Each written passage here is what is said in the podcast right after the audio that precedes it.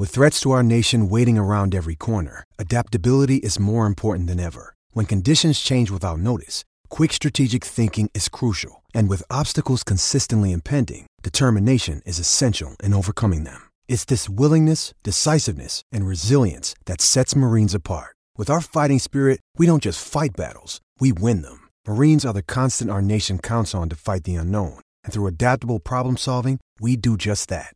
Learn more at marines.com. This episode is brought to you by Shopify. Whether you're selling a little or a lot, Shopify helps you do your thing, however you cha-ching. From the launch your online shop stage, all the way to the we just hit a million orders stage. No matter what stage you're in, Shopify's there to help you grow. Sign up for a $1 per month trial period at shopify.com slash special offer, all lowercase. That's shopify.com slash special offer.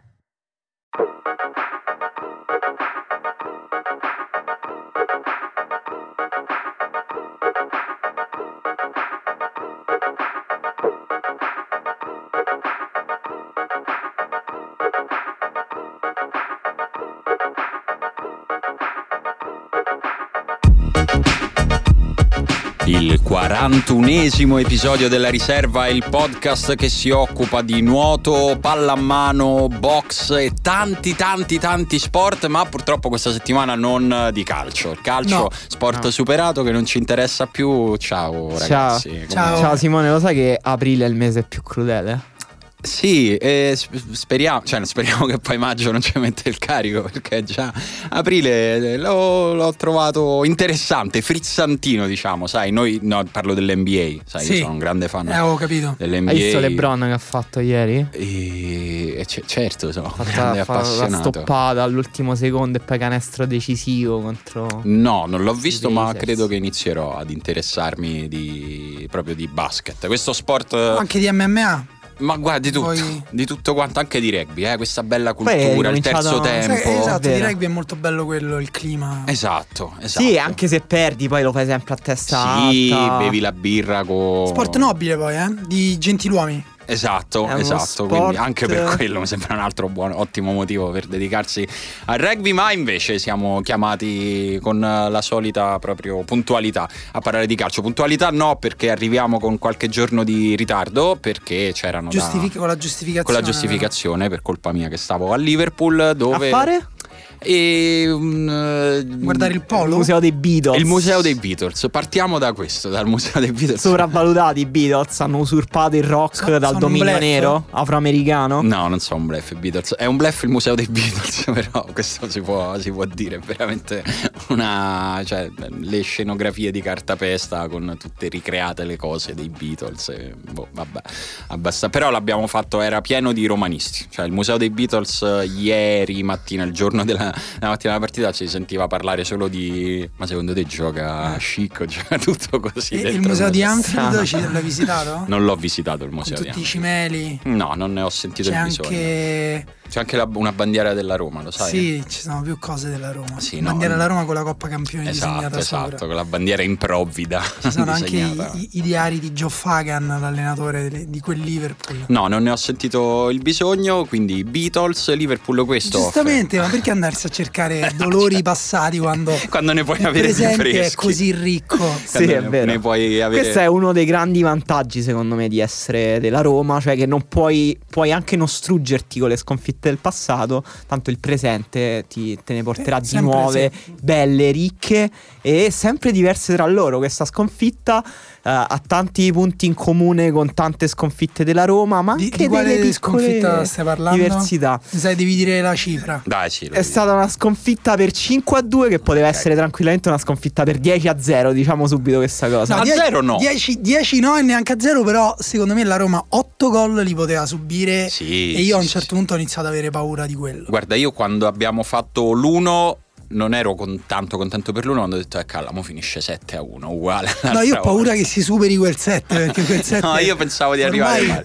Però mi, mi ricordo... Quel 7 può essere anche una cosa, un ricordo positivo esatto, a un certo penso il giorno in cui dirai, erano belli tempi in cui perdevamo 7 a 1. Però guardavo quell'orologio di Anfield che non girava non mai, mai. Dicevo, madonna, manca un'eternità. È un altro paradosso, sul 5 a 0, diciamo tutti, ok, basta, firmo basta, per il 5 a 0. Sì, ma Firmo certo, per il 5 a 0. Poi certo che sì. Ci, ha, ci ha pensato anche un po' Klopp a rimetterci in gara, a dare un messaggio un insomma, dando una conferma che come mette mano rovina tutto. Però. Io tra l'altro Simone non so se è vero, però mi hanno detto che tra te e Klopp c'è stato finalmente un confronto vis-à-vis È scoppiata la pace, diciamo, possiamo, dire, la pace. possiamo dire questo. No, è successo veramente che io passando, uscendo dalla zona mista che dove si fanno le interviste a fine partita, ho aperto una porticina e davanti a me ha aperto una porticina a Klopp ci siamo praticamente baciati scont- in bocca. No, però ci siamo praticamente scontrati in quella, in quella cosa. Passo io, passo io, passo detto, tu. Ma tu sei quello che E lui devo dire è stato un signore perché nonostante gliel'ho letto negli occhi che lui è un ascoltatore della riserva, che sapeva, sapeva tutto, sapeva delle forti provocazioni che ho lanciato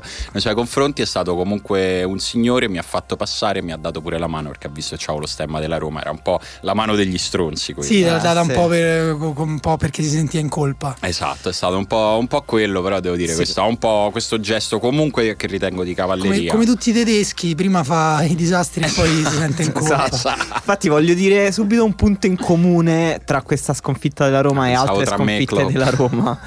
e le facce dei giocatori una volta che segnavano il gol del 4-0, del 5-0, quella faccia estasiata di Firmino dopo il gol avversari. del 5-0 eh, che è un po' quella felicità dei nazisti che ridono nelle stanze mentre spingono i bottoni delle docce a gas. No, anche proprio le foto dei nazisti nelle foto quelle di gruppo in cui sono un popolo felice perché sta vincendo il mondo. Guarda, esatto. ti, ti, dico che da, da, sconfitto non mi ha dato fastidio niente di loro. Cioè, nel senso, tranne il fatto che mi hanno sconfitto. No, vabbè, non è un fastidio particolare, non è che sto dicendo non il Liverpool era antipatico, però quando hai preso quel, cinque, quel quinto gol e dici basta, lasciateci perdere e vedi quelle facce contente invece. Io credo che... Dice, quante volte ho vissuto già Piquet che ride, che fa i gesti strani. E poi però Thomas Piquet, Muller eh? che ride. Mm, Piquet? Mm, sì, però eh? credo che mm, Emanuele eh? sta dicendo una cosa abbastanza vera e cioè che troppo spesso la Roma diventa la squadra che fa felice gente anche improvvisata cioè, quando c'è stato quel tiro da molto lontano di Trent Alexander Arnold, mm. Io ho detto, ecco, ma perché la Roma è quella squadra che fa venire in mente a questa gente di che può fare gol da 40 metri? Poi magari lo fa perché Carrick segnò il suo gol più bello alla Roma quel giorno. Sì, eh, figurati, se non lo doveva fare.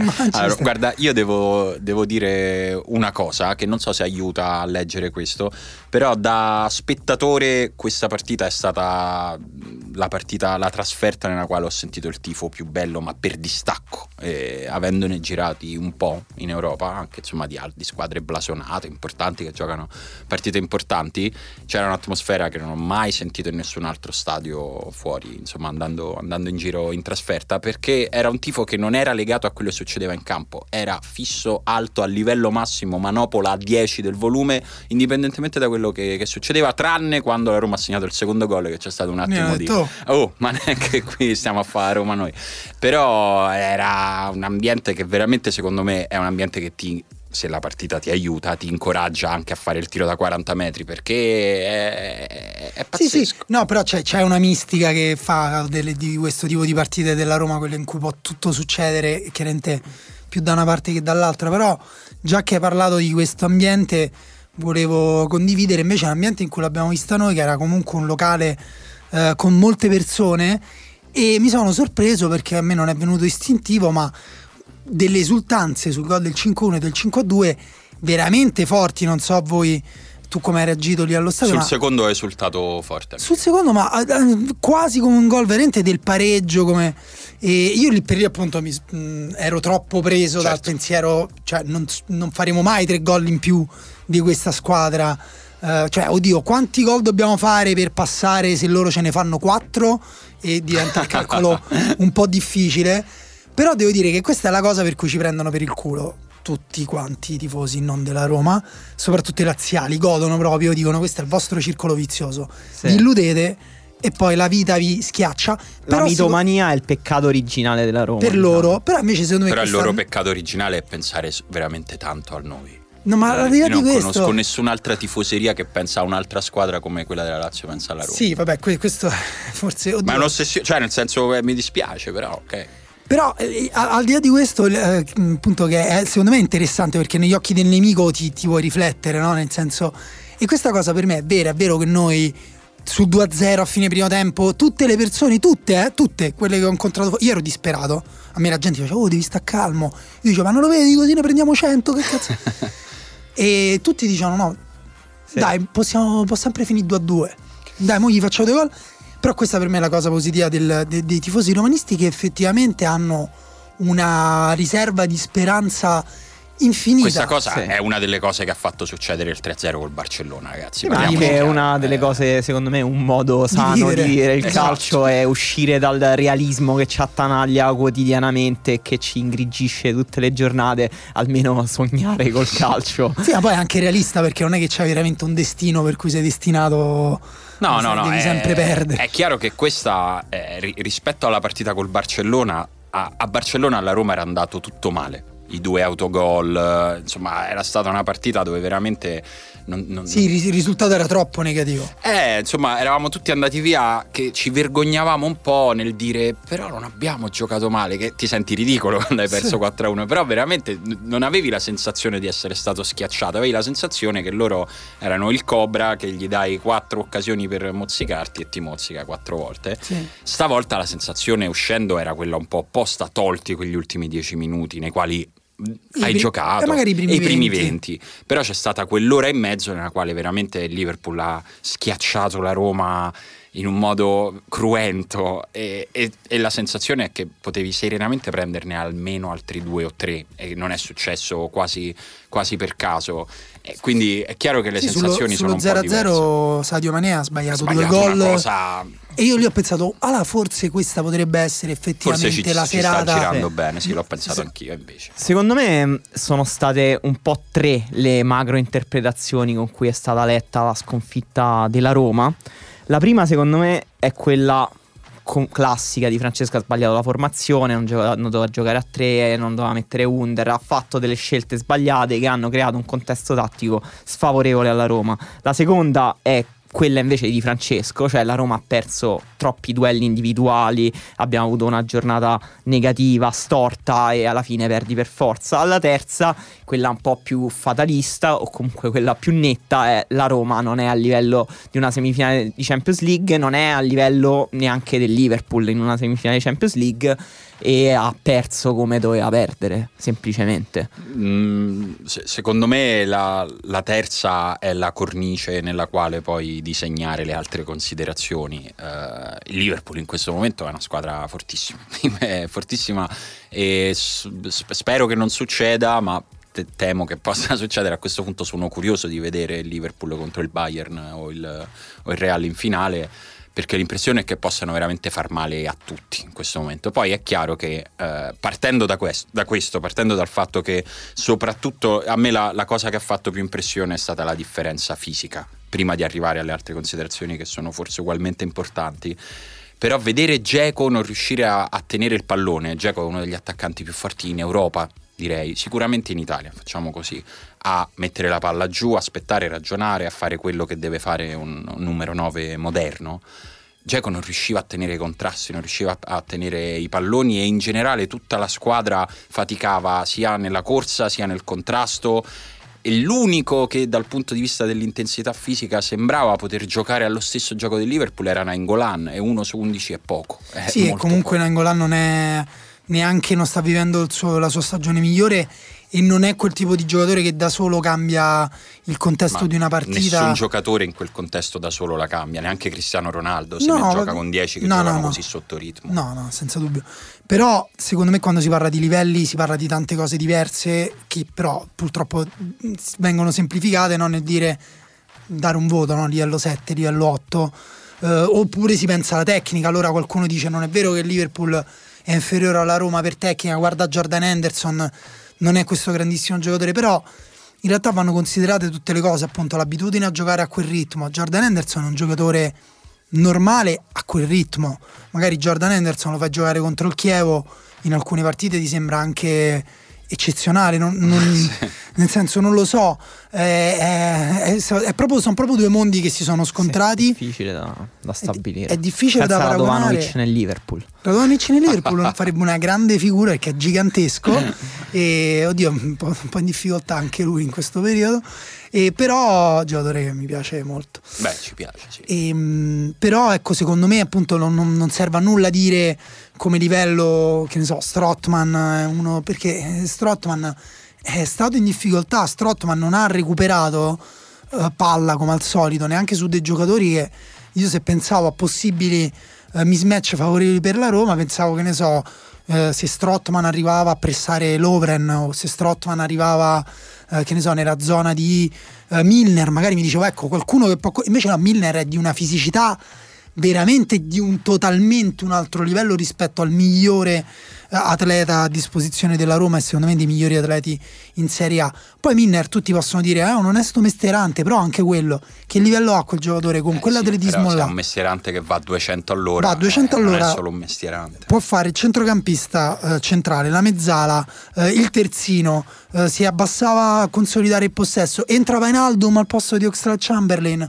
giocatore che in un contesto come quello olandese mh, mm, ha anche fatto male, un giocatore che mh, mm, può essere anche indisponente. È entrato benissimo. È entrato benissimo, lui col, con la, nella velocità si è esaltato perché ha messo la pausa, ha dato secondo me fondamentale un passaggio in più a Liverpool per arrivare là davanti, ha totalmente mandato fuori ritmo la Roma.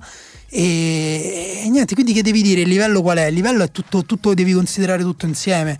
E la differenza, secondo me, tra Liverpool e Roma è più o meno quella del punteggio, forse sì, leggermente eh, superiore. Eh, no, no, non lo so. No, non lo so, nel senso sicuramente c'è una differenza, stabilirla secondo me da un punto di vista numerico è proprio, è proprio difficile perché poi a queste considerazioni ci aggiungi anche quelle tattiche. Vi no, faccio una domanda. Esatto, ma non in assoluto perché tu cambi qualcuno di questi dettagli, tipo riesci ad abbassare il ritmo in qualche modo anche tipo i primi 20 minuti che la Roma teneva più palla. Sì, sì. De Rossi ha, mi sono stupito di come è riuscito a resistere alla pressione anche molto bene.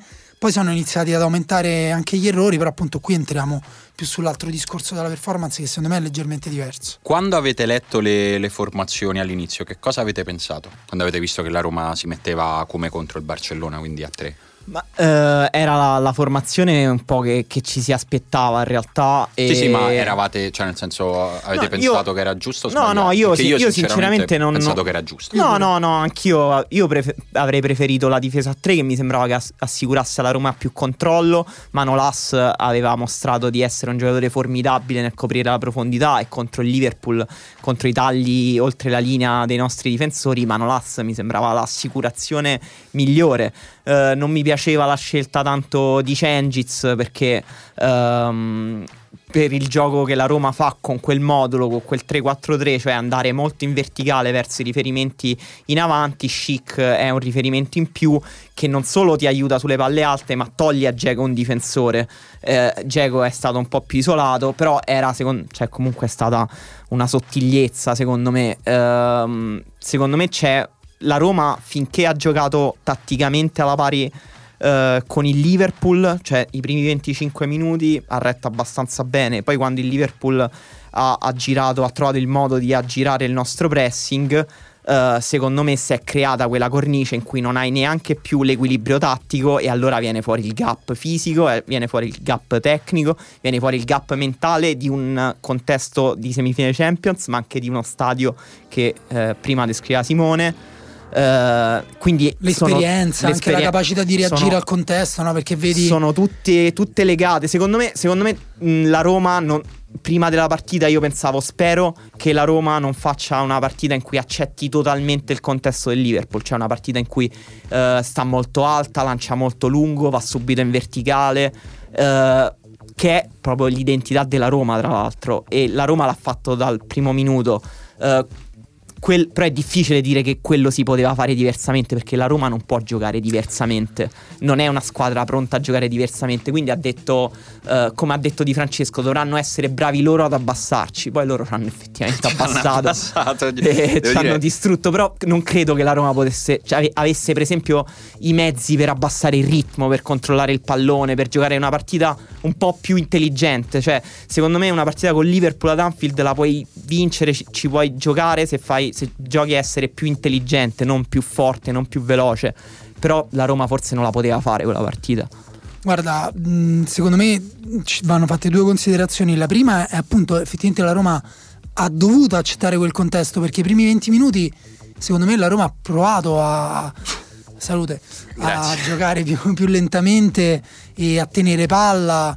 E poi è stato il Liverpool, come dici te, hanno iniziato ad eludere il pressing della Roma Liverpool a palla scoperta significa che eh, quando il giocatore che lanciava poteva alzare la testa e vedere diventa una gara di velocità esattamente esatto dove metterla per met- a mane- poi hanno capito secondo me non so se istintivamente se è qualcosa che avevano provato che la zona dove mettere in difficoltà la Roma era quella davanti a Manolas dove in teoria dici gioco con il doble mh, mm, pivot no? con due uh-huh. centrocampisti centrali se tu la prepari bene nei dettagli, però la Roma aveva preparato quella del Barcellona in tre giorni con la difesa a tre, se tu la prepari bene puoi preparare dei movimenti per cui c'è sempre almeno uno dei due, no? Si stancano anche di meno, almeno uno dei due però viene davanti alla difesa e copre quel, quel tipo di Quella movimento parte. là di, Fermi, di, Firmino incontro, uh, e invece no, nessuno dei due è venuto e Manolas ha iniziato completamente a perdere la testa quando non sapeva più se doveva andare indietro o, in avanti, indietro, non,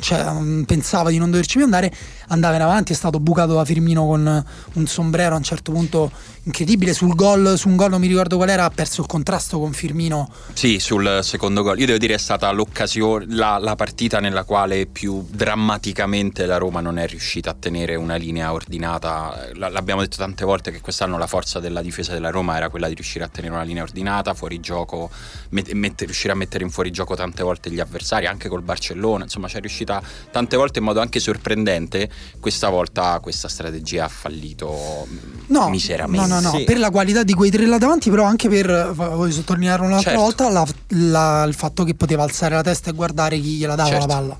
Sì, eh, diciamo che questo canovaccio tattico, cioè mh, il modo in cui il Liverpool ha distrutto tatticamente la Roma, è stato l'interpretazione più comune nei media esteri. Eh, è stata molto sì, ripresa anche in Italia. Anche quella più facile, però, no? Anche quella semplice. più semplice, perché tutti hanno detto: Ah, ma non è. Ma Livio Ferdinand ha proprio detto: uh, La Roma di Francesco non ha mai visto giocare il Liverpool. Come fa a giocare con la linea alta così e la palla scoperta? Chiaramente la Roma gioca sempre con la linea alta, non gioca mai a palla scoperta. Sono stati molto bravi loro a, uh, a trovare il modo di giocare a palla scoperta con i loro migliori giocatori perché lanciavano sempre Trent Alexander Arnold e Van Dyke che sono i giocatori del reparto arretrato sicuramente con i piedi uh, migliori. Poi chiaramente c'è stata anche forse di Francesco uh, non ha trovato la contromisura per aggirare invece quella costruzione del Liverpool, magari si è messo tardi a 4, magari poteva farlo alla fine del primo Quella tempo. era una lettura però, che, che, ci poteva stare. Sì, sì, però stare, diciamo che forse avrebbe aiutato un po' sia ricondurlo tutto ta- alla tattica, ovviamente no. è un po' semplicista. Però ad, ad, esempio lui ci ha provato a mettere nel secondo tempo il centrocampo a 3 per mettere dei rossi proprio lì dove, dove in teoria eh, soffriamo di più e la Roma ha sofferto ancora di più però perché ormai sì, non funzionava più era niente. veramente un momento nel quale sì. secondo me di- difficilmente cioè non c'era una soluzione a un certo io, punto io penso che tatticamente uh, dovremmo avere l'onestà di ammettere che era una partita esatto, impossibile da, da prevedere dire, all'inizio. Devo dire, mi ha molto amareggiato leggere analisi sia di romanisti che di giornalisti. A me invece va, ma un po' consolato perché ho visto molto facilmente quanto la gente aspetta solo il momento giusto per dire una, un'ovvietà. Sì, come eh, se fosse... cioè nel senso all'improvviso erano tutti esperti di difesa a 4, cioè sì, me- ma metà chiaro, delle persone. No? Era chiaro. Vabbè, se ti metti a 3 contro il Liverpool, certo. per quello vi ho chiesto sì, prima. Sì, Voi quando avete letto la formazione, perché quando ho letto la formazione ho detto dai, no, va no, bene, andiamo. Avevo il dubbio dubbio sull'ultimo su uomo, diciamo, Fabio Barcellona aveva scritto che sarebbe stato meglio giocare a 4 perché sì, sì, sì, eh, okay. per non andare in parità numerica. Sì, ha anche scritto mettersi bassi mm, e esatto, fare difesa posizionale che la poi, Roma diciamo sempre sull'ultimo uomo diversi di noi in realtà poi hanno scritto che aveva senso la difesa a 3 anche con la Juve. Sì, devo dire ho letto anche analisi mi, mi, è dispiaciuto anche da parte di giornalisti che stimo, cioè l'analisi di Gianni Mura è stato eh, vendere Salah a 42 milioni non è stato un affare. Ma dai anni perché proprio no, la Roma ha proprio scelto la macchina del tempo sì e... la Roma ha proprio scelto di venderlo perché ha detto sì lo voglio vendere a 40 milioni perché secondo me è la cifra giusta lo faccio adesso entro il 30 giugno perché mi va sì, cioè sì. veramente ho letto dei livelli no. di disonestà o di superficialità diciamo sì. nella, nell'analisi di questa partita anche di cattiveria nei confronti di Francesco che sicuramente poteva fare meglio nella lettura in corso della partita, ma se anche avesse sbagliato tutto, secondo me puoi dirlo, ma poi devi dire consideriamo anche che la Roma qui ce l'ha portata anche di Francesco, sì. o se non principalmente. Sì, secondo me Di Francesco ha mostrato dei limiti in questo doppio confronto, come secondo me era inevitabile che doppio fosse... Doppio ancora un cazzo questo, questo, singolo confronto, poi nel secondo, nel, nel secondo turno vediamo, infatti. No, magari il secondo va peggio, eh, però. No, però è un po' inevitabile per un allenatore, insomma, giovane che è la, la prima esperienza a questi livelli, è la prima Champions League che disputa ed è una Champions League, come dicevi te, in cui è stato Di Francesco a portare la Roma in semifinale. La Roma ha pagato eh, i limiti un po' eh, della propria identità così coerente, così, se vogliamo, per certi versi anche rigida rigida che le ha dato Di Francesco e che l'aveva portato fino lì. E però appunto è, è, proprio quello che è stata la forza della Roma fino a quel momento. Guarda, voglio essere proprio onesto al massimo. Per me la Roma ha giocato una stagione con troppe partite perse male sì. rispetto per esempio all'altro anno. Uh, però mi rendo conto che ci sono due tipi di allenatori, due strade da prendere. C'è quello che può dare solidità. Con Spalletti noi avevamo trovato una solidità, secondo me, nuova di cui ci siamo stupiti anche eh, quando appunto c'era Spalletti ed era uno dei meriti che riconosciamo a lui.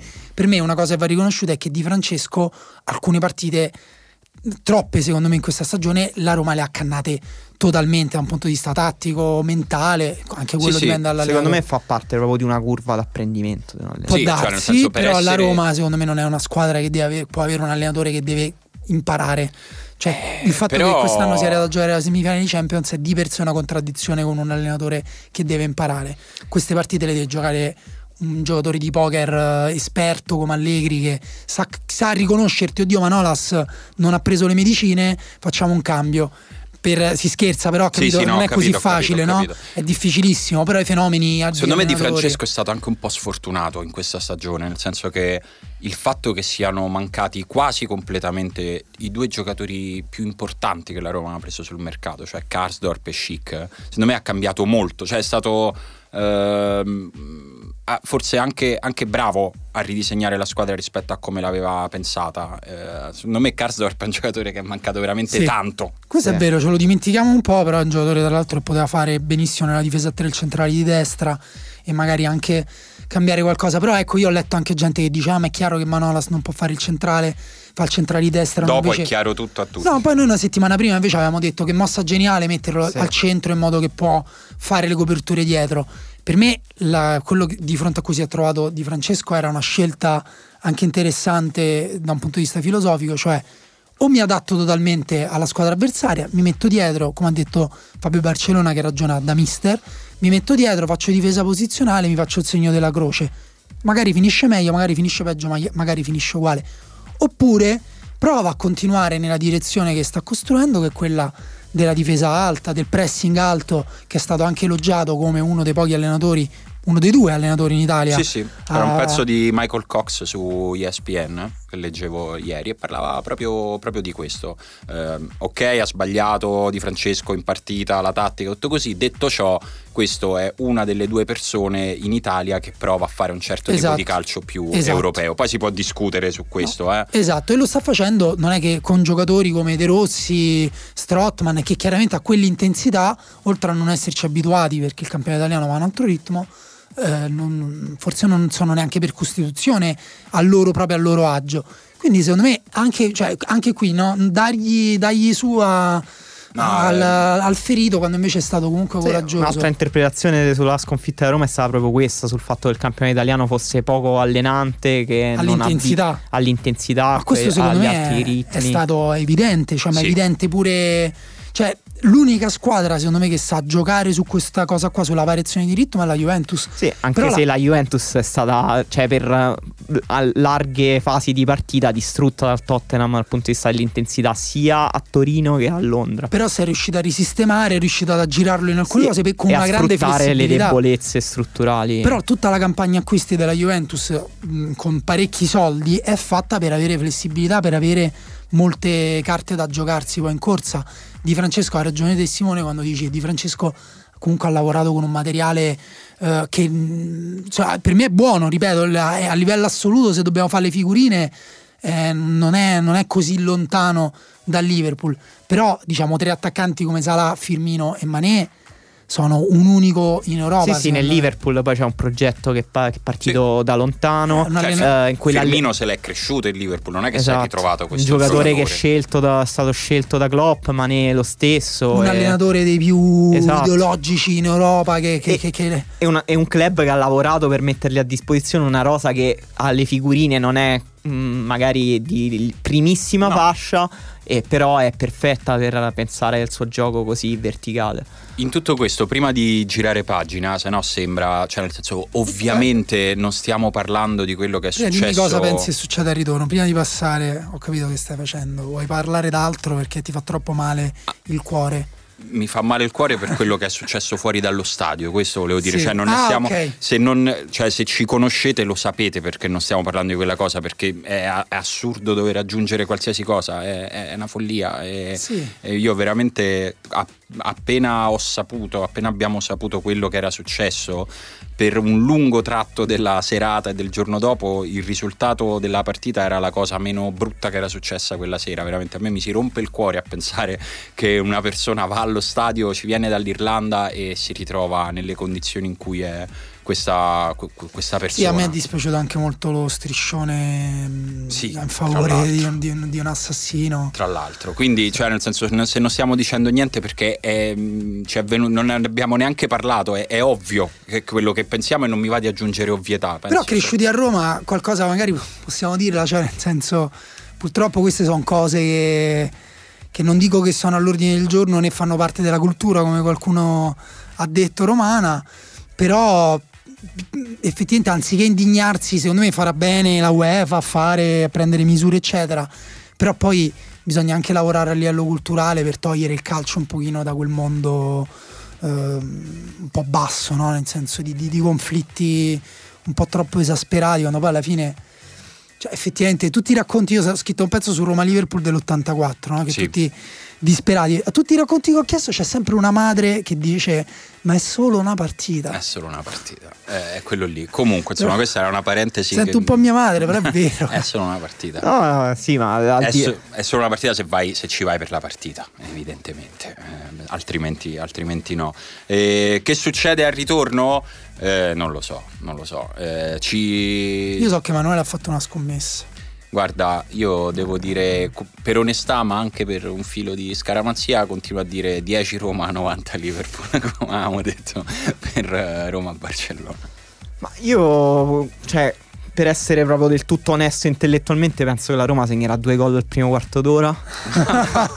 ma perché mi vuoi male? A quel punto... E poi ne prende 6. No, a quel punto è una partita aperta, secondo me la Roma alla fine passerà 4-1. Guarda, il 4-1 è il risultato più gettonato nelle fantasie. Sì, sì perché tutti quanti. Un gol lo prendi, esatto, dicono. Dice un gol Però, non, no, per me è più facile l'8-4.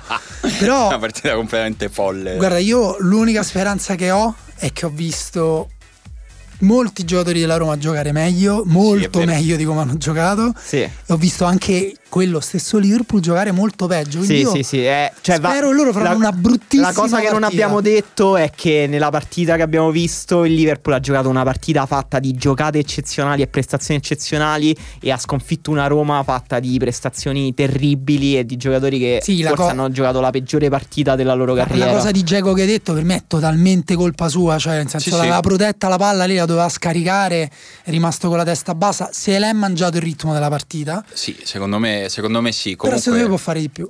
Sì, può, può, fare di più. Ehm, secondo me dobbiamo stare attenti alle nostre emozioni perché non è che se segni un gol subito ridiventa Roma-Barcellona. Senso... No, per me la prestazione è veramente troppo diversa. Cioè, dovrebbe. sarebbe già quel 3-0 è stato sorprendente, miracoloso e sarebbe ancora più sorprendente. Sì, ecco, sarebbe bravo, assurdo, volevo dire questo, sarebbe considerando come hanno giocato Roma e Barcellona e come hanno giocato Roma e Liverpool sarebbe secondo me molto più sorprendente di sì, quel 3-0. Sarebbe, vuol dire che proprio l'universo non ha più nessuna regola con cui funziona. Sì, eh. a quel punto poi vinci pure con Real Madrid 5-0 in finale. Eh, sì, a quel punto. Manola sì. se eh... fa le buste a eh. Cristiano. a, Ma se, a proposito, il Real Madrid ha vinto un'altra partita dando l'impressione che non gli andasse neanche di giocare, ragazzi. non ha fatto il minimo sforzo. E... Ha detto: Vabbè, se mi lasci questo pallone così a centrocampo, correrò dritto verso la porta e segnerò. Tra l'altro, possiamo dire che la Roma è delle quattro semifinaliste, quella che ha preso più gol è quella che ha il portiere migliore.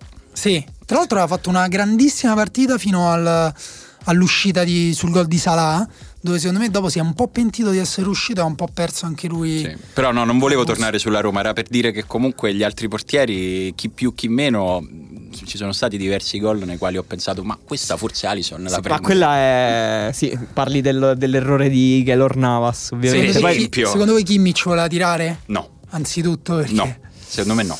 Secondo me sì, secondo me ha la sì. testa bassa. Secondo me, secondo me ha la testa bassa e l'ultima volta che guarda guarda in mezzo, non è guarda vero, proprio il Però portiere. guarda talmente tanto in mezzo che potrebbe essere quelle finte tipo quando guardi sempre un angolo per il rigore e poi tiri l'altro. Fatto sta che con un portiere normale quel sì, gol però non entra. fatto sta secondo me che nella mistica del Real Madrid c'entra che dopo che hai preso il gol un gol immeritato Uh, con una papera del portiere, poi c'è il gol decisivo, te lo regala un sì. terzino vecchio che non sapevi neanche che esistesse ancora, Rafinha. di un giocatore migliore. Eh, esatto, omonimo di un giocatore migliore, Rafinha che fa un errore pazzesco e regala la, la, palla alla batteria dei 100 metristi del Real Madrid perché poi Asensio è sì, però cioè, pure fa jamaicano acquisito due passaggi Real Madrid è... no è una partita con una qualità in campo pazzesca Messi Rodriguez parte che ha problemi di forma, nel senso non di forma che è grasso, ma proprio della sua forma, cioè ha le anche troppo grosse. Sì, ha il culo troppo bello. Sì, è un, è, purtroppo è un, un, un ballerino bello.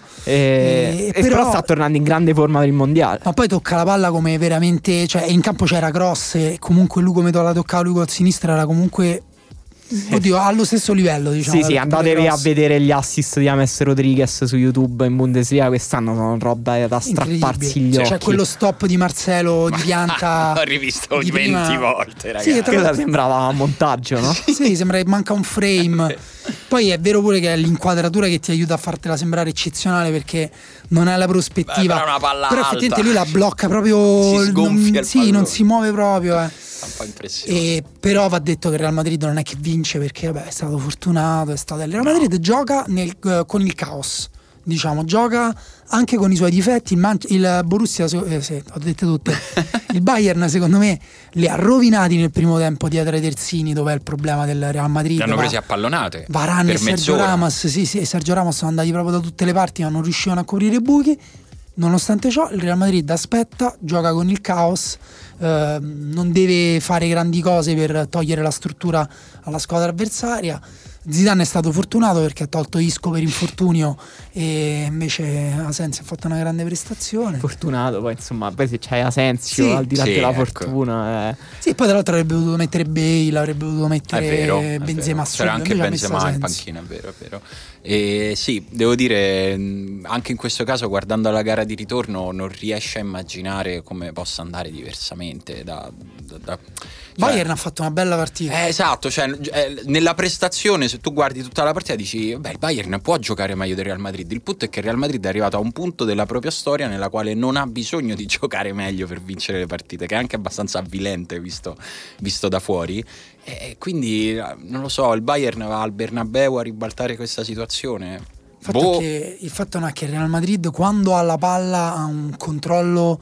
Abbiamo parlato del problema dell'intensità cioè, lì ho visto giocatori Isco, Asensio, ma Modric. Modric, credo, sì, eh. non so, non ho controllato le statistiche, forse non ha sbagliato un passaggio in controllo.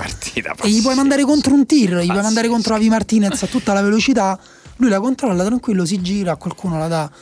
Sì, no, eh, e hanno quasi 11 giocatori, l'abbiamo detto spesso, che sono fonti di gioco inesauribili e incontrollabili e qualsiasi altra... Sì, loro qua, giocano con, con, con, appunto con, con la casualità perché tanto c'è sempre qualcuno che è in grado di piegarla a proprio favore. Hai visto il gol di Marcelo? Cioè, è totalmente casuale. Cristiano Ronaldo stava preparando la rovesciata, ha cambiato idea, la palla arriva a Marcelo che tira con la palla a mezzo ha tirato una biglia da biliardo. Perfetto, perfetto. Comunque, sì, insomma, questa è la situazione della Champions League, ma vi ricordo che abbiamo un campionato nazionale del quale dobbiamo occuparci, quindi respiriamo un attimo perché poi non si può non andare su Juve Napoli.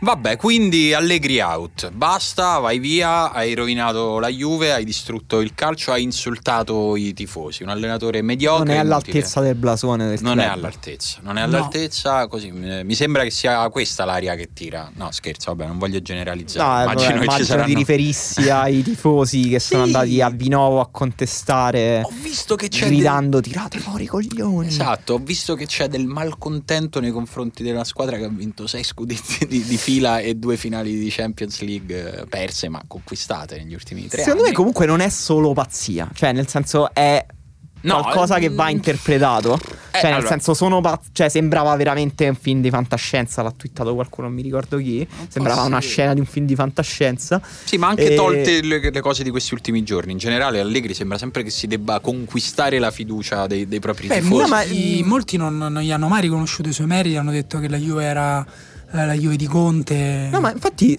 io mi chiedo, ma i tifosi della Juve secondo voi si sono annoiati di vincere il campionato? Perché cioè, il sì. dubbio arriva perché eh, il campionato serve alla Juventus solo per aggiustare la stagione e, e per questo norma. Allegri sì. eh, ripete ogni volta vincere le partite non è semplice, vincere i campioni lo ripete come se fosse un mantra. Vi dovesse davvero. sembrare semplice, però secondo me influisce anche un po' il fatto che la Juventus ha come dire quasi vinto il campionato aveva quasi vinto il campionato fino a due settimane fa. Sì, è ancora l'impressione prima. Un po', cioè, senso... Sì, l'impressione è un po' che lo stia l'abbia rimesso in gioco e che se lo perde l'ha, l'ha perso lei.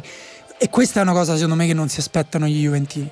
Sì, però secondo me devi tener conto del fatto che è un campionato che se lo perdi, lo perdi intorno a quota 90 punti. Sì, sì, non infatti... è che dici hai fatto una stagione deludente, il Napoli è stato molto più bravo. No, infatti chi, cioè dice, cioè... chi, difende, chi difende questa Juventus dice anche che il Napoli sta facendo, sta facendo molto più di quello sta che facendo la Juve aspettare. in termini numerici e lo devi accettare, cioè nel senso una cosa che era implicita in tutto il discorso che abbiamo fatto prima relativamente ai romanisti che devi accettare che ci sia uno più forte di te. Se succederà eh, e anche gli Juventini dovranno mo, molto molto più forti di te.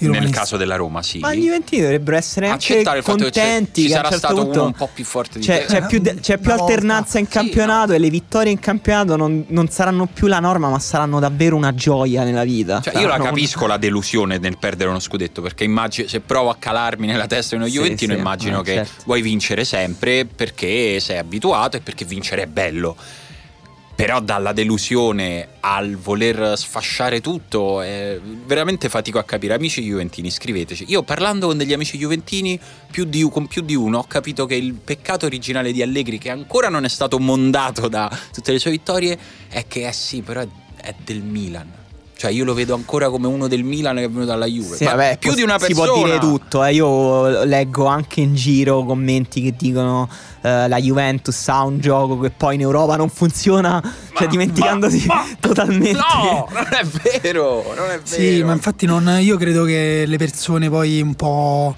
Con un po' di prospettiva, magari anche loro non, non, non si potevano aspettare che la Juventus calasse proprio in questo momento a parte il fatto che non ha ancora perso niente e buttato niente, che comunque appunto nel calcio è così, no? aveva fatto quella rimonta incredibile con il Real Madrid e un rigore al 93esimo ha fatto sì che già non si parlasse più di quella cosa, se la Juventus vincerà alla, alla, questo scudetto anche soffrendo all'ultima giornata, vedrai che tra due mesi, però c'è chi critica sempre Allegri in realtà per il gioco e questo mi sembra un discorso che se non è più interessante per i tifosi juventini perché come dire per loro anche questo è un po' strano in generale è strano è interessante perché si va a, a specchiare un po' il discorso pubblico che si fa, no? in quanti hanno aspettato ancora una volta fermi lì su, sulla sponda del fiume, è pieno di gente sulle sponde Mamma del fiume. Mamma mia, raga, sì. pieno di sdraiette lì. Esatto, e fate, cioè, andate a prendervi una cosa da bere e da mangiare ogni tanto. tanto levate. Se no morite e cas- ci cascate voi nel fiume e poi un metro dopo c'è un altro che aspetta voi.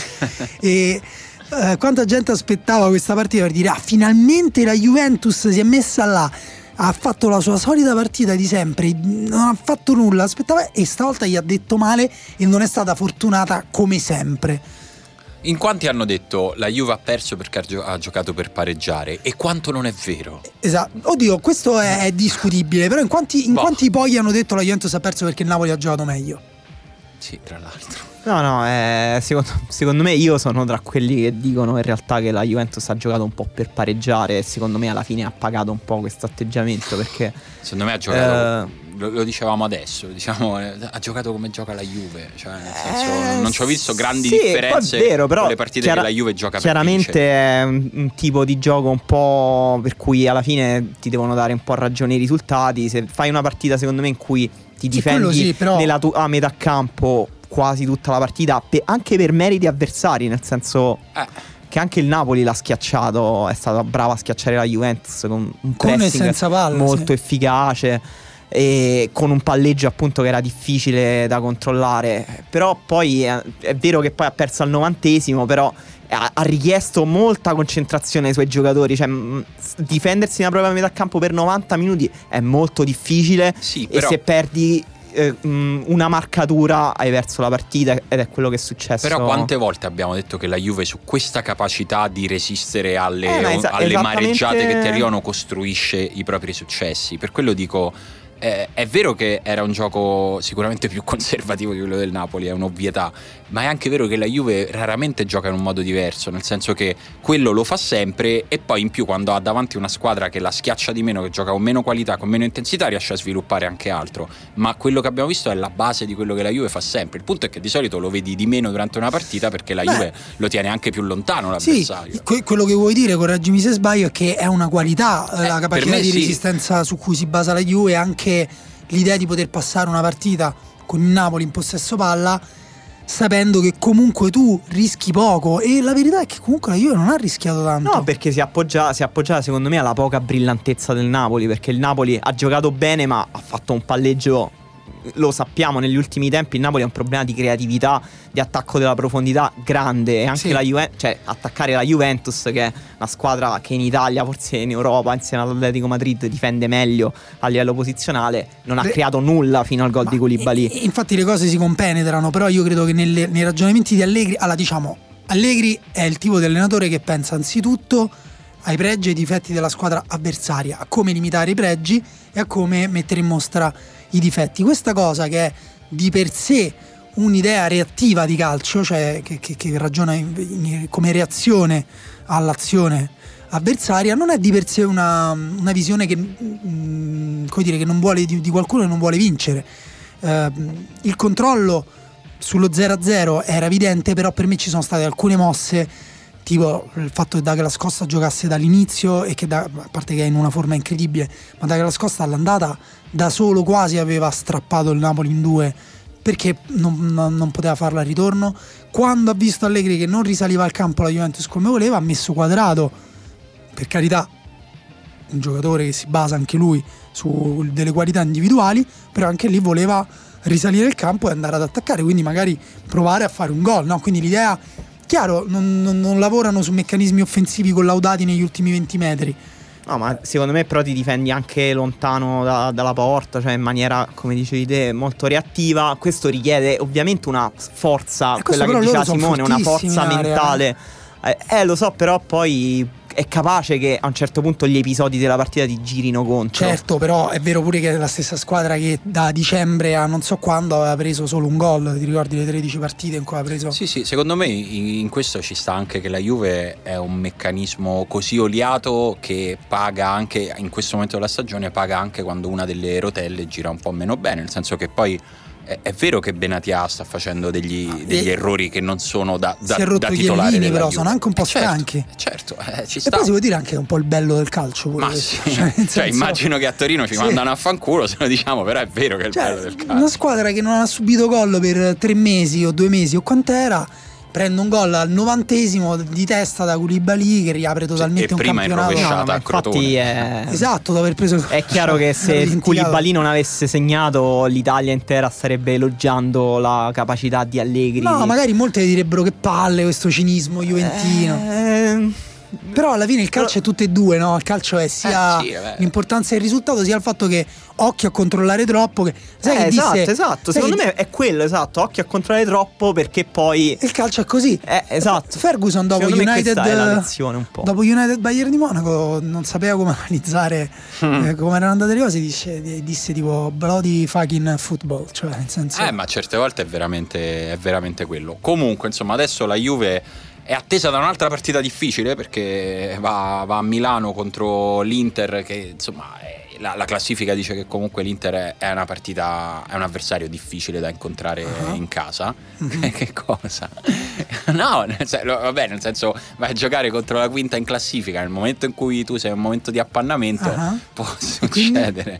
No, ma perché fai così? No, perché eh, motiv- diamo anche un minimo di contesto perché eh, c'è un grande entusiasmo tra i tifosi del Napoli non solo per aver vinto questa partita incredibile, la prima volta tra l'altro che il Napoli fa appunto lo Juventus sì. Stadium, è la prima volta che la Juventus Juventus non tira nello specchio della porta lo Juventus Stadium. Quella è, è grandissima è partita incre- del Napoli. È, certo è, una partita difensiva incredibile del Napoli, sono d'accordo. Eh, ma anche perché ci sono davanti, in teoria, cioè davanti un calendario più favorevole al Napoli, no? Sì. Questa è la cornice un po'. Cioè ci sono due scontri diretti per la Juventus, cioè quello con l'Inter di domenica, quello con la Roma alla penultima giornata tutte e due in trasferta a fronte di un calendario del Napoli leggermente più Quel abbordabile. Quel che resterà della Roma, diciamo. Beh, vediamo, vediamo che succede. Non no, riesco a guardare al di là della prossima partita. Sarà, sarà, ovviamente Allegri ha dato tantissima importanza alla partita contro sì, l'Inter. Sì, ha, ha detto... detto il campionato si deciderà là, forse col retro pensiero che togliendo uh, l'Inter uh, dalla corsa per la Champions League troverà una Roma un po' più debole alla penultima giornata, forse. Uh, non lo so. Eh, però secondo me sarà la, tes- insomma il segnale se la Juventus riuscirà a ricompattarsi come spesso ha fatto nel suo momento di difficoltà oppure continuerà a soffrire questa, uh, questo momento mentalmente fragile perché Allegri ha ripetuto tre volte senza che nessuno glielo chiedesse la partita con Real Madrid, gli episodi con la partita con Real Madrid dopo la partita col Napoli. Eh, sì. Detto, eh, anche oggi dopo, Real, dopo, la partita con Real Madrid abbiamo perso la partita all'ultimo minuto, abbiamo eh, sbagliato quello, dovevamo andare la palla su Manzukic eh, sembra un po' che ci sia um, una persa di presa, cioè una, eh, scus- scusate, una, una pe- perdita. Una perdita di presa mentale sul campionato. Persa, una persa sì. di presa. Sì, è una giornata strana, nel senso che potrebbe succedere quello che, che, sperano i tifosi del Napoli, cioè il Napoli che va a passeggiare a Firenze e si ecco, mangia, anche questo. Si mangia la Fiorentina e l'Inter che magari blocca sul pareggio la Juve e potrebbe essere serenamente il contrario, nel senso la Juve che si mangia l'Inter e il Napoli che fatica con la Fiorentina e lì a quel punto gli ridà una bella botta al campionato. Ah, va, va, detto che l'Inter è, ha messo in difficoltà la, la Juventus all'andata, sì. hanno fatto una... Eh, non mi ricordo se... no, mm, com'era finita? Non ricordo. Forse hanno pareggiato? Sì, forse hanno pareggiato, però ricordo una bella partita Inter? In... Sì, sì 0-0. 0-0. 0-0 una partita molto conservativa di Allegri, ricordo. Sì. Però mi ricordo appunto, mh, questo va detto e bisogna vedere, però la Juventus credo che entrerà in campo con un piglio mentale diverso. Secondo me non è così detto che il Napoli va a Firenze no, no. passeggia, la Fiorentina è una squadra fuori di testa, totalmente squilibrata che non, non dire, subirà tantissimo il possesso del Napoli, ma che appena riprende palla punterà su delle transizioni che sono la cosa che mette di più in difficoltà il Napoli quando sale eh, con i terzini e anche con Giorgigno che fa un lavoro difensivo mai troppo lodato. Quindi Attenzione sì. perché anche il Napoli fino a prima della partita con la Juventus ha avuto grandi difficoltà a sbloccare difese chiuse e non era sì, proprio in questa grande forma è mentale. È quasi a pari difficoltà la partita con l'Inter e la partita contro la Fiorentina, proprio per questo il prossimo turno sì, è forse, così importante. Forse sì. Invece per quanto riguarda la corsa Champions, Roma e Lazio oggettivamente leggermente avvantaggiate rispetto, rispetto all'Inter, perché la Roma ha il Chievo in casa, la Lazio va fuori casa, ma contro il Torino che è una squadra che fatica un po' a trovare a sì. trovare la propria ragione di esistere. Sono quindi... due squadre però che possono perdere lo, di loro, sì. cioè per loro quasi spontanea sì. volontà quasi ogni partita. Sì. Uh, la... Quindi... No, è vero, la, la, Lazio è pure con la Fiorentina. Uh, che partita fa? Che partita era? Una partita assurda. È stata una partita, una partita, assurda, però diciamo da calendario il turno è favorevole per Roma e Lazio. Ti con... dispiacerebbe mandare il Chiavo in Serie B, Simone? Uh, no, Uh, Sei sarei... di quelli che pensa che sta favola del Chievo, però alla fine si sono fermati. Dirò che non sono di quelli che dicono che il Chievo si salva e poi si vende le partite. Non sono di quelli là. Quindi se va in Serie B è il ciclo della vita, ragazzi. Ogni tanto tocca a qualcuno. Sì, e... perché anche lì la lotta è molto. Perché qualcuno dice sì. quella cosa. C'è Crotone sì, sì, Sassuolo. Quasi, quasi, tutti in realtà. Addirittura, scusa. E io non sto bre... dicendo che non lo sono per tutelarmi da un punto di vista. Breve parentesi, eh, perché per me c'è.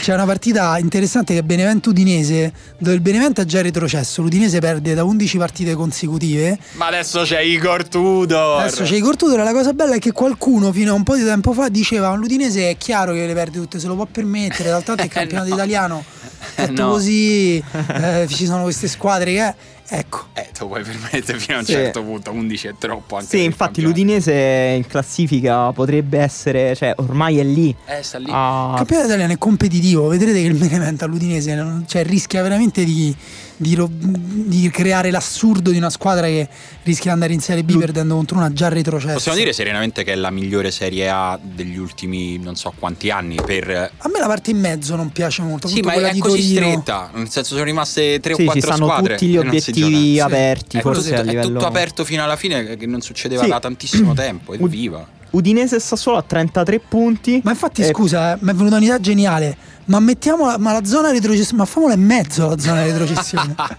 facciamola, chi arriva da facciamo, ottavo a Facciamo magari un posto che poi retrocedi, tipo se arrivi decimo retrocedi. sì, esatto. Bello, bellissimo. Punita la mediocrità Giusto. in questo oh, campionato. La Serie A va punita la mediocrità. Diciamo Bologna la... andrebbe in Serie B ogni oh. anno. Secondo me la decima fa lo spareggio con la terzultima. Se la giocano così, una partita Bello. Bello che poi ovviamente perde, a meno che non sia il Torino di Mazzarri che in quelle partite tira fuori esatto. il coltello. E dicevamo Udinese, Chie- Udinese e Cagliari a 33 punti potrebbero essere risucchiate indietro, più indietro ci sono Chievo e Crotone a 31 e poi la spalla a 29. Eh, un'altra partita. Sì, è incredibile che il Chievo sia praticamente a due punti dalla retrocessione con la sì. Spalla che va a giocare col Verona. La Spalla gioca col Verona domenica, una partita fondamentale. Non so se il Verona è matematicamente retrocesso. No, no, no, no ancora no. No, no, il Verona è a 25 punti. No, diciamo se, se, il Verona, se, il Verona, vince con la Spalla, in realtà il Verona rientra di Diventa nuovo. Diventa la Royal Rumble. In corsa la, e si accorcia di nuovo la classifica. La Spalla che, che si è vista contro la Roma è una squadra che Terribile. sembra proprio scendere con gli acciolini verso la Serie B. Però aspetta, attenzione, era una partita strana per la SPAL, veniva da, da 8 pari, da 8 sì, eh, ha fatto impressione, 8 risultati positive, utili eh, consecutivi, eh, però contro la Roma la SPAL non ha giocato, ragazzi. No, però questa è una cosa che secondo me si ricollega a quello che diciamo dell'atteggiamento europeo, no? Un, mi rendo conto che è un salto lungo, però un tempo si pensava che la difesa posizionale fosse la soluzione migliore contro squadre più forti, quindi ad esempio diciamo la Roma in quel caso diventerebbe la spalla contro ehm, Barcellona o Liverpool, insomma non c'è questa grande differenza, però la Roma dovrebbe giocare in quel modo, però dal campionato italiano secondo me sta avvenendo la, la, l'informazione che giocare con la difesa posizionale sta diventando sempre più difficile e squadre come la Spal quando ha affrontato la Roma stata bucata da tutti i lati. Sì, veramente in tutti, sì. in tutti i modi con una Roma zeppa di seconde linee tra l'altro. Per, uh... Invece il Benevento gioca aggressivo, guarda che bel campionato che ha fatto. Troppo tardi, troppo tardi. Troppo per, Tra l'altro Emanuele, non so se lo sai, ma qualcuno ti ha scritto sotto il pezzo che tu feci sugli acquisti del Benevento. Ti ha scritto, ah, adesso ti sarai ricreduto questi grandi acquisti che ha fatto il Benevento. Ma no. No, a tempo no, a parte che tu non eri negativo nel parlare degli acquisti, parlavi di la parola assurda era positiva di, di, quando parlavi del mercato assurdo del Benevento. Però c'è sempre questo paradosso del Benevento che è arrivato ultimo, retrocesso con tante giornate di anticipo però al tempo stesso la gente non fa altro che lodarne il gioco i giocatori. Eh, ma è, sta- una, è, è, a memoria una delle stagioni di una singola squadra più incredibili della storia della Serie A. E ci ha avuto tanti archi narrativi diversi. E adesso, cioè, il fatto che poi sia stato tutto chiuso da una vittoria a San Siro che ha sigillato la, la, loro retrocessione è la degna conclusione di una stagione così, oltre a per esempio le tre doppiette consecutive di Abate. Eh, quelle sono normali, me le ero giocate. Per, per chiudere il discorso Europa League, L'Atalanta ha sorpassato il Milan. L'Atalanta ha sorpassato il Milan. La prossima. Atalanta la Fiorentina è ancora. la Fiorentina è ancora in corsa. Sì, Questo è un altro sì. motivo per cui sarà difficile la partita del Napoli. Cioè che la Fiorentina gioca ancora per un obiettivo. Vero. E, però da calendario appunto è il turno più difficile perché il Milan va a Bologna contro il Bologna e l'Atalanta affronta il Genoa in casa. Sembra un po' che si potrebbe restringere a Milan e Atalanta la corsa. Beh, sì. Però secondo me è un'occasione per rilodare di nuovo la stagione dell'Atalanta che sì, Super. secondo me è l'unica squadra che ha veramente un calendario favorevole perché il Milan va comunque fuori casa sta vivendo uno stato di forma pessimo sì. eh, come se da anche questa è un'altra bella informazione secondo me sul campionato italiano che magari vale per tante squadre se giochi sempre uguale cioè, proprio da una partita all'altra diventi prevedibile. La gente sì. se ne accorge. Gli allenatori fanno presto a prenderti le misure. Sì, Magari sì. ci avevano già provato prima a prenderti le misure, però cambia proprio qualcosa nell'aria. Vero, vero. Appena si crea un precedente in cui ti bloccano, poi Guarda, gli allenatori. Questa cosa, magari a campionato finito, ci facciamo una puntata intera. Perché è stato uno degli anni in cui è stato più incredibile come non puoi giocare sempre allo stesso modo, non, cioè, non ne esci vivo. Sì, non è vero. niente Simone, quindi una, dammi una risposta. Gattuso è un fenomeno o un blef? No, vabbè, basta. Considerando che il blef era Klopp, potresti vabbè, fare un complimento. È il mio filone narrativo. A me Gattuso piace perché l'abbiamo già detto. Perché mi sembra uno che prima ancora che con tutto il resto ha conquistato la sua squadra essendo una brava persona. A me questa cosa mi piace. Però possiamo, possiamo dire adesso, non so perché ho tirato in mezzo Klopp. Però la Serie A deve iniziare, secondo me, a rendersi conto che vanno importati anche alcuni talenti dall'estero. La Premier League l'ha capito dopo forse una delle stagioni tatticamente più brutte, quella di due anni fa. E hanno iniziato a far venire. Sono venuti Guardiola, è venuto Conte, è venuto Klopp. Klopp. Eh, forse anche noi con un po' più di umiltà potremmo magari non andare a prendere eh, l'allenatore appunto Klopp, uno sì, dei sì, migliori sì. in Germania, però magari provare veramente a prendere qualche talento giovane. Guardiamo anche il Red Bull, il Red Bull Salisburgo e Lipsia come, si, eh. come, crescono allenatori con un'idea precisa. Perché il Milan non può prendere Marco Rose, l'allenatore del Red Bull Salisburgo? Esatto, c'è un'altra idea che mi è venuta prima, invece una squadra la facciamo retrocedere per votazione del pubblico. Anzi, Beh. scusa, la salviamo una squadra per votazione del pubblico. Sì, questo secondo me va nella direzione di una società liquida e democratica che stiamo per vivere col governo deve, 5 Stelle. Ti deve dare qualcosa. Benevento salvato. Benevento salvo sicuro, salvato. 100%, ma adesso è il momento di fare un tuffo nell'amarezza più nera. Mamma mia che brutta domanda. Abbiamo, abbiamo, chiesto proprio di sviscerare il peggio che avete vissuto come... Abbiamo tifosi. sentito tutta la settimana il disco di Noise Narcos, quindi siamo tutti in un clima un, po un po' così, un attaccati alla mortalità. Un, un po' neri diciamo. E, e no, non mi ricordo di preciso la domanda, ma era sostanzialmente il, la delusione più la grande. Delusione poi c'era una formuletta. Sì, che non so in quanti sono riusciti a interpretare. Un mio amico. Scusa, prima... è facile, no? Il risultato atteso o meno il risultato reale. Quindi tu ti aspetti, che ne so, vinci 1-0, perdi 5-2 eh, 5 a 1, ha perso 5 a 1, quindi sono 6, 6 gol di differenza. Ok. Eh, Prima un mio amico mi ha mandato mol- questa formula complicatissima sul Liverpool-Milan e dice di tenere conto del fatto anche della variabile primo-secondo tempo. Eh, bellissimo, lui, lui ha capito esattamente così perché poi c'è, è Andrea, lo salutiamo da New York. Ciao Andrea. Il, eh, il, come dire, la discrepanza del punteggio viene moltiplicata da quanto tu uh, sei Dalla giovane, esatto. perché siamo comunque il risultato deve essere negativo. Eh beh, certo se tu hai 30 anni, chiaramente hai più forza per assorbirlo. Se invece ce n'hai 18, il numero è più basso, sei più vulnerabile.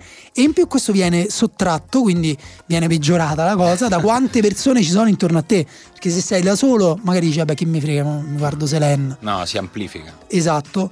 E in più non mi ricordo con che cosa l'avevamo sommata, l'avevamo... ah, col numero di ore prima. di tornare attivi in società. quello, quello, quello dimostra quanto esatto. Quanto... Ma dai, andiamo un po', vediamo un po' che cosa ci hanno In realtà andava fatto meno un numero di ore, così veniva proprio il risultato. Filippo, Filippo leva subito l'elefante della stanza con l'attualità e dice facciamo che queste ultime due settimane sono state bruttine per noi Juventini. Vado a naso senza usare formule, ma credo che fare una rimonta epocale e poi subire un gol sul rigore a tempo quasi scaduto ne batta tante. Sì, però hai vinto sei scudetti di serie. No, però, però secondo me, no, io qui brutta, lo capisco. Dai. Perché i sei scudetti, secondo me, ti danno poco. Su que- cioè, guarda che quella cosa che stava per fare la Juve, e lo so perché l'avevo fatta il giorno prima. No, era il giorno prima, la settimana prima, non mi ricordo. Sì, il giorno, prima. Il giorno prima è una cosa che ti riempie, secondo me, il cuore per sempre. Cioè 3-0 al Bernabeu. E allora anche fuori casa. il cuore no, se invece me... poi si ribalta eh, all'ultimo cazzo. momento. Secondo me un pochino resta una ferita. Più che altro la cosa che ho detto ai miei amici juventini, immaginate che quando tra vent'anni si parlerà di Cristiano Ronaldo, il gol con cui ricordarlo sarà quello. Eh, ma secondo me non è una cosa bella. No, quello è brutto, è bruttissimo, però tempo stesso, boh. Luca so. dice da Juventino la finale col Dortmund e il post 2006. Poi ci sono Istanbul, devo dire, vabbè. tante Istanbul, tutti, quasi tutti eh. Giusto, quella secondo me, quella secondo me è, quella è terribile. Quella, quella secondo me è peggio della rimonta subito. Ma certo, a parte perché è in finale e poi esatto. stai vincendo 3-0 una finale. Però quella è stata una storia che ha avuto poi un lieto fine perché incredibilmente sì. quella stessa squadra senza nessuna ragione apparente due anni dopo sì, ha vinto la Champions League. È sì, incredibile. Contro il Liverpool. Contro il Liverpool, sì. è pazzesco. Eh. Daniele Morroni dice Italia-Corea 2002. Io non solo non sono d'accordo, ma per me quello è proprio un bel ricordo. No. Perché io sono a favore degli arbitri pazzi che veramente cambiano tutte le regole casino, entropia e può succedere di tutto. Per Io sai che sul, sull'Italia mi, mi, rendo conto, cioè pensandoci adesso, che l'ultima, quando siamo usciti alla, ai rigori contro la Germania, l'Italia di Antonio Conte, è stata proprio brutta. Sì, è stata cioè, citata cioè, infatti da qualcuno. E, però invece io condivido con Daniele Morrone la mia de- cioè, il fatto che più grande. Que- Italia-Corea 2002 Scusa, è stata la mia delusione. Ma da quella grande. partita è nato un personaggio come Byron Moreno che tu non ti dimenticherai mai più la tua vita è più cazzi, ricca. Avevo, avevo 14 anni, era il, il, primo mondiale cosciente perché il 2000, diciamo l'Europeo del 2000, la delusione dell'Europeo del 2000 era un po' smorzata dal fatto che non seguivo così tanto il calcio. Nel 2002 è stata veramente il momento in cui quando tu dici l'arbitro pazzo che sconvolge tutto, è il momento in cui veramente gridavo ma allora non c'è Dio. Non c'è Dio, beh, certo. Quel gol di Tommasi che annulla, cioè mi ricordo ancora Quello, tutto, le lacrime, è stato terribile, devi, è stato non devi dare niente per scontato, devi stato, essere flessibile. Mi sono sentito stuprato, se posso eh, citare eh, Benatia. Sì, in francese si usa spesso quella parola. E ovviamente ci sono. Anche però quando stuprano effettivamente delle donne. Eh sì, immagino ce ne sia un'altra. Se i milanisti, tanti milanisti dicono Istanbul, tanti interisti dicono il 5 maggio, cioè leggo Dave, ne ho letti anche però Vito, Vito, di Leo dice Inter Schalke 2 a 5 del 2011 non so ancora come abbiamo fatto a prendere 5 gol in casa. Un po' strano com'è. Simone dice una cosa giusta ogni volta in cui penso che le prossime notte magiche mondiali saranno tra 8 anni mi si crea un buco nero d'ansia in testa è vero, è vero nessuno, nessuno, ha citato tranne lui indirettamente nessuno ha citato Italia-Svezia eh, eh, forse è troppo recente. Secondo me è troppo recente e anche che veramente quella nazionale non la amava. Esatto, nessuno. no, ma più che questo è nella mia equazione e il risultato atteso non era così diverso. Andrea, Andrea, dice: Juve Napoli, gol di Zazza all'87esimo, incazzatura aumentata dal fatto che dopo avevo anche una festa dove mi sarei dovuto mostrare socialmente attivo e falsamente felice. Non ho aperto i social per una settimana intera. Gabriele eh, dice probabilmente la rimonta del Deportivo La Corugna sul Milan, quindi c'è un milanista che scappa da Istanbul, dice mi fa male pensare a come possa sentirsi Simone con la combo sconfitta della Roma più vittoria di Klopp. Gabriele non so quanto si è capito, ma cioè nel senso a me di Klopp non me ne frega niente. Il problema è che ha perso la Roma, ecco. Però Oli Frederick dice finale europeo contro la Francia, effettivamente quello è stato sì, duro li... proprio a livello di sintassi della partita è stata devastante. Sì, poi ricordiamo che il Golden Goal è come dire, c'è stato per due edizioni di un mondiale e un europeo e l'Italia è riuscita, è riuscita, è riuscita a uscire. Io, io ricordo che è cioè stato perderlo. il Thor a entrare da, nella storia in quella serata. Per me è, mi scoppia il cervello. E Adriano cita quello che è anche il mio peggior ricordo da tifoso, Roma Samp. Roma Samp eh, dice era allo stadio dopo quella partita ci sono voluti tre anni per superare il trauma e tornare a vedere all'Olimpico una partita della Roma. Ti capisco benissimo, per me supera proprio, ma di gran lunga il 26 maggio che invece per tanti romanisti è un trauma. Io devo dire che non pe- cioè, quello scudetto non so perché ero sicuro che ci avrebbero rimontato sì. di nuovo perché avevamo avuto troppo culo fino a un certo punto. Sì, però Roma Samp è una partita eh, incredibile. Devo dire che poi rive- ogni tanto io riguardo gli ex di Roma Samp, tipo mm, almeno 3-4 volte l'anno li riguardo non e rivedere le parate no. di Storari mi no, Questo significa che ti fa molto più male di quello che pensi. Sì, no, è vero, è vero, poi a posteriori mi ha fatto malissimo. Sì, poi si va sulla provincia eh, che è difficile da giudicare. E... Sì, c'è questo 16 maggio 2015 Benevento Como, quarto di finale playoff di Lega Pro. Al Benevento che ha lottato tutta la stagione per il primato con la Salernitana basta pareggiare, partita secca, Fabietto Mazzeo fa 1-0 ad inizio secondo tempo, il Como pareggia dopo poco al 91esimo, Gans, figlio, mette un cross senza senso, deviazione che cambia completamente traiettoria al pallone, spiazza Piscitelli, morte vai a sapere poi quello che sarebbe successo in due anni. Effettivamente, almeno poi hanno dato un senso a questa Però, cosa. Però vedi, Tommaso Antoniacci ci, ci, dà la prospettiva del dolore che, in cui spesso è difficile immedesimarsi. Uh, aprile 2011 Cesena Inter 1-2 con doppietta di Pazzini tra il 90 e il 92esimo mai provato uno sconforto così sì, perché sì. è una vittoria di una piccola squadra a San Siro negata all'improvviso sì, era il Cesena que- con cui poi quasi vincevamo gli europei, se non sbaglio. Sì, esatto. Quello era un bel Cesena e no, questo secondo me è un'altra cosa, due variabili che trovi in tutti questi racconti, i minuti assurdi in cui succedono le cose, 92esimo, 93esimo, e anche il fatto di che non riesci ad accettare che hai preso un gol per sbaglio, tipo il cross deviato o le parate o l'autogol. E, per esempio Gabriele Zacchi che Fulham Juventus 4-1 Europa League anno 2010 non una finale ma l'ho vissuta malissimo senza alcun motivo. Ha comunque 5 like quindi qualcuno Sai ricorda che... proprio molto male quella partita. Esistono delle partite della propria squadra che ci fanno veramente sbroccare. Neanche lo sponsor Pizza Hut del Fulham che non aiuta ad accettare non ne avevo nessuna memoria di questa partita dico la verità. Eh, Andrea dice facile i mondiali del 2002 una nazionale così forte non l'avremo mai eh più. sì, esatto. è una nazionale fortissima. Però ripeto Byron Moreno è stato più grande di quella nazionale. Fatevene una ragione. Sta merda. Salvatore cita invece la, la Beh, sconfitta contro, ai rigori contro la Germania. Ma ti rendi conto che personaggio, un personaggio assurdo ha, ha buttato fuori Totti, la leggenda del calcio, ha detto: Vabbè, non me ne fe- Io non so proprio chi siete, voi, sì, proprio sì, fuori, sì, via, fuori da sto campo, decido io. E, ehm, dopodiché, insomma, Salvatore dice: Sì, la partita contro la Germania dell'Italia di Conte dice: A pensarci oggi ci sto ancora male. Anche Mattia dice nella top 3 delle mie delusioni. Lorenzo dice finale di Manchester 2003 quindi insomma sappiamo di quale finale si parla. Dice, non lo so, di quale parla. Dato che fu giocata di mercoledì, ricordo di non essere andato a scuola per il resto della settimana per paura di essere bullizzato dal mio compagno albanese, nonché Milan. Ah, Milan-Inter forse, i rigori... No, Milan-Juve, scusa, i rigori di Milan-Juve. Eh sì, sì, sì, sì. Riccardo cita un'estate micidiale del 2000, 12 giugno, assistito sugli spalti alla sconfitta nello spareggio promozione per la Serie B Ascoli Ancona al minuto 118.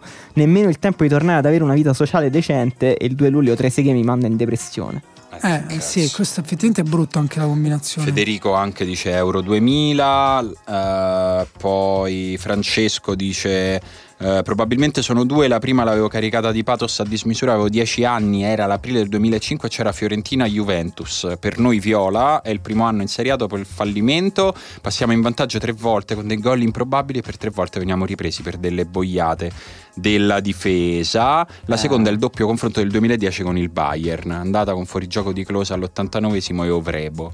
Sì, è vero, questa Sì, quella è, fu una sconfitta sì. incredibile che molti tifosi della Fiorentina considerano proprio il punto di non ritorno della gestione della valle in generale, proprio la madre di tutti i mali. Sì, quella tra l'altro è anche una di, delle poche occasioni in cui non tifano solo i tifosi di quella squadra, ma eh, sì. mi chiedo sempre se succede con la Roma, cioè se qualcuno si medesima in questa speranza senza senso della Roma di cui abbiamo parlato prima, come noi ci medesimi, io mi medesimo ogni tanto nella Fiorentina. Michele ehm, cita l'eliminazione dell'Italia ai rigori contro la Spagna Euro 2008. Avevo 9 anni, fu il primo trofeo internazionale che seguì attivamente, avendo totalmente ignorato la vittoria del mondiale due anni prima.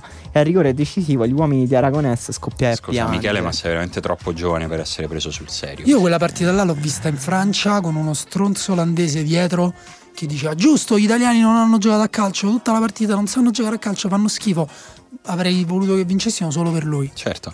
Marco dice, rispondendo a, quelle, a cose che diciamo prima, ammetto che dopo la finale di Champions dello scorso anno ho pensato di smettere di seguire la Juve, tanto sta coppa non la vinceremo mai, di rimettermi a tifare solo per vincere l'ennesimo campionato non avevo proprio più voglia. Eh, questo ah, ci risponde sì. a tante cose. Eh, Marco invece cita un dramma un po' dimenticato del Napoli, però recente, di Nipro Napoli 1-0 dovuta all'amarezza e non aver raggiunto una finale più che la nostra portata, dopo aver subito uno dei torti arbitrali più assurdi, fuori gioco di 3 metri all'andata. Oltretutto questa partita fu il preludio a, di, a un finale di stagione ancora più amaro, rigore di Guain in curva so- contro la Lazio che negò al Napoli la qualificazione sì. in Champions. Poi c'è chi torna in provincia, Alberto cita la retrocessione del Portogruaro in C nella stagione 2010-2011 quando insomma il Portogruaro ce l'ha fatto credere e poi ha perso un sacco di partite di seguito. Comunque, ringraziamo gli, gli, ascoltatori che ci hanno fatto una cultura su esatto. questo. Sì, è vero questo eh, tema. Carlo dice libro avrei adesso. detto la finale persa contro la Francia ai supplementari ma qualcuno l'ha già citata quindi dico Napoli-Lazio 2 a 4 non so era quella che stavi dicendo sì, tu forse sì, sì mi sono Partita assurda pure quella. Di Nipro Napoli 1-0. Lo sai che io ogni tanto ci pensavo quando, do, subito dopo a quanto poteva far male perdere la semifinale di Europa League contro il Dnipro. Sì, è, sì, è terribile, cioè, non, non, è giusto. Ti, ti fa, ti Una fa coppa male. assolutamente alla portata del sì, Napoli. Sì, assolutamente sì. Che Davide, poi invece la vinse il Siviglia, come sempre. Davide cita una, un dolore calcistico che non era stato ancora citato, cioè eh, Francia 98, Francia Italia eh, mentre la delusione di due anni dopo in finale europea la ricordo meno cocente. Anche, Ma non lo so, Francia 98. Forse perché la davi un po' più per scontata, tipo abbiamo già perso due anni fa. Sì, poi dipende, la delusione dipende molto dal momento della tua vita, quanto stai investendo su quella singola competizione, come te la sei vissuta. Per esempio, quel ragazzo che citava eh, la sconfitta dell'Italia di Conte, citava il fatto che si ritrovavano sempre sì. a un club, a un pub e guardavano la partita insieme. C'era, si era sviluppata una ritualità che poi non sì, vuoi perdere. Dicevi, voglio rivivermi questa cosa di Ma nuovo certo. anche in semifinale. Ma io Italia-Germania, soprattutto perché l'Italia meritava, cioè era una squadra che veramente faceva di più di quello che, che poteva fare con la qualità, quindi c'è anche quell'investimento là emotivo. C'è Edo che recita Istanbul però con una variante, dice al novantesimo me ne sono andato in taxi verso casa, ho chiesto al tassista di spegnere la radio per non sentire i supplementari, arrivato a casa ho chiesto di spegnere la tv, abbassare tutte le tapparelle e a mia madre di portarmi una camomilla a letto. Ah, stava proprio male, gli era venuta la febbre. C'è anche un bellissimo Fiorentina Rangers citato Di Coppa UEFA 2008, 210 minuti di assedio infruttuoso per poi perdere ai rigori. Eh, eh. Donna. Andrea dice 5 maggio 2002 all'Olimpico, avevo 10 anni, il volto rigato dalle lacrime, mai più tornato allo stadio. Oh, qualcuno dice anche Roma-Manchester 7-1, che personalmente eh. è la mia. Sì? No, per me e invece no. guardate Emiliano entrato dalla parte sbagliata della storia, fino al ritorno della Coppa Italia 97, vittoria del Vicenza sul mio Napoli mi fece versare le mie prime lacrime sportive. Quella che tutti oggi ricordiamo come la grande sì, impresa del Vicenza di Guidolin, poi ha avuto anche una delle vittime, insomma. Italia-Brasile 94, bruttissima. Eh? Quello è il, pri- è il primo dispiacere che ricordo bene sì. Eh, calcistico, prima ancora di quelli romanisti, perché quando sei piccolo l'Italia, cioè quanto, quantomeno a me, eh, mi ricordo, eh, quello è quello che ricordo. Ma io ricordo che mi rodeva un po' che l'Italia era passata con la Nigeria per quel fallo di mano di Baggio. Eh, madonna, tu già rompevi il cazzo sì, da piccolo, sì, però, mamma mia. Dario Vismara dice, voi cosa dite? Link all'articolo dell'ultimo uomo della, sulla finale di Istanbul. Eh, Stefano, Chelsea Vicenza, semifinale Coppa delle Coppe del 98, tifoso di Vicenza, Stefano, dopo il gol di Guiso sembrava cosa fatta, avevo solo 11 anni ma non ho mai pianto così tanto per una partita di calcio. Pensate che dramma che quello davvero non so se Stefano rivedrà mai un Vicenza in finale di sì. in semifinale di Europa League. Incredibile. Bravo Emanuele dice a parte Liverpool e Roma di ieri il Roma-Livorno 1-1 con gol di Diamanti su punizione all'ultimo. Passo falso decisivo nella corsa scudetto eh, 2008 vabbè ci sarebbe il Roma-Lecce pure la Roma c'è andato Roma Sì sì però questa è una chicca perché quel Roma-Livorno veramente punizione di Diamanti sì. e anche in quel caso non vorrei ricordare male miracoli di Storari No, di Amelia, no, scusa, no. scusa, scusa, di Amelia. Perché... Ne volevi fare una questione personale? No, perché li unisco perché era il filone portieri romanisti sì, che fanno sì, miracoli sì. contro la Roma, era per quello che l'avevo unito. Juventus Lecce 1-1 del 2011-12, dice Dario, 6 o 7 persone, 24 ore prima di poter proferire nuovamente parola. C'è Davide che parla della retrocessione del Napoli nel 2001 perché ricorda la tifoseria spaccata, il padre che non sapeva come consolarlo, amici che si urlavano contro, una roba umanamente brutta. Emiliano dice Fiorentina Rangers semifinali di Coppa UEFA sì, 2008, scusa, eh, lo so. Eh, Avellino Foggia, esatto. finale playoff 2007, gol al novantesimo di tale Rivaldo che ci lascia nello stupore e nella mistizia. Sì, molti hanno citato partite del Foggia. Eh, sì, esatto, poi Michele gli risponde e dice, beh aspetta, anche, anche ancora Foggia, playout di C1 con gol di La Grotteria mentre Paolo Bianco spacca mezza panchina, non è da buttare, eh.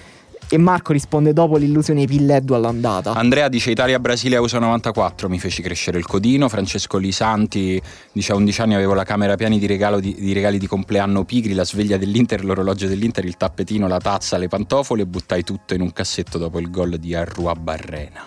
eh vabbè ragazzi, ognuno ha c'ha i suoi, che altro, ragazzi, sono, stavolta mi sa che non riusciamo a leggerli tutti perché sono tantissimi, evidentemente c'è proprio tanto dispiacere dentro, dentro di, di, voi. Francesco dice Juventus Manchester semifinale Champions 98-99 2 a 3.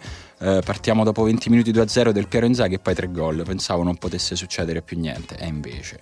Eh, altri finali europei 5 maggio, qualcuno 2000, 5 maggio. 5 maggio ce ne sono stati diversi. Marco, chiudiamo con Marco che dice: Sono milanista, credo la mia risposta sia scontata. Forse è la più votata, la finale di Liverpool. Sì, sì, sì. Cioè la finale di Istanbul contro il Liverpool. Effettivamente è la C'è sempre sto Liverpool di mezzo comunque. Sì, una squadra che tutto eh. sommato, no? Se vogliamo bandirla dal calcio per qualche anno, credo che ne beneficerebbero tutti. Noi chiudiamo qui, direi, se siete, se siete d'accordo ragazzi. Torniamo stavolta prestissimo perché usciamo che è venerdì e ritorneremo nelle vostre orecchie, chi lo sa, magari già lunedì sera o comunque martedì, quindi mi raccomando impegnatevi, ascoltatela subito, condividete la puntata quando vi piace perché c'è un sacco di gente che non conosce la riserva e che invece potrebbe piacere. È vero. E tocca, vero. tocca, a voi fargliela conoscere. Ciao ragazzi. Ciao. Ciao.